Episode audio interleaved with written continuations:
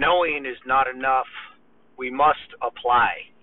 Willing is not enough. We must do. That was by Bruce Lee. So, my thoughts.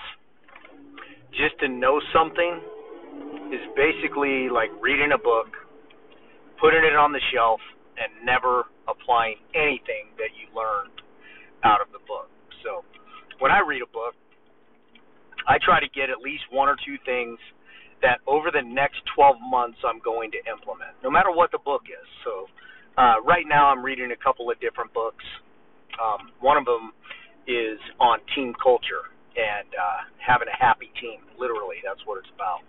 And you know, it's a, a lot of tactics around having a happy team and what that means when they're loyal and are they followers or are they employees? Meaning, if uh, you left your company or switched jobs or you know you want to take your team with you, are they following you or are they going to use that as an escape route to go do something else? So my feeling on that is to create loyal employees who will go anywhere with you because they believe in your mission. They believe in your purpose. But you have to care is willing is not enough. We must do. So what does that mean? You know, I'm I'm willing to make a million dollars a year. but doesn't mean that it's going to will it right onto my W2 or right into my bank account. I can't will a million dollars into my bank account. What I need to do is know how to earn a million dollars and then I must act on the things that I know. Does that make sense?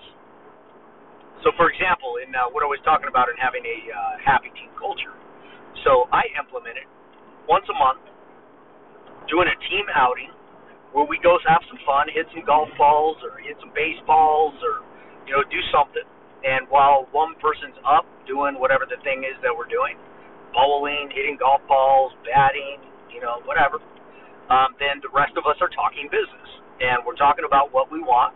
We talk about where we want to go and how we're going to get there. And it works really well. So that is actually taking action. I plan it out.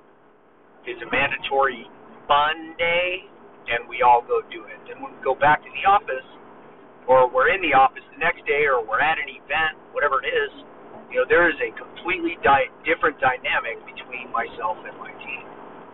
So that is how that works. I hope you have a great day and tomorrow.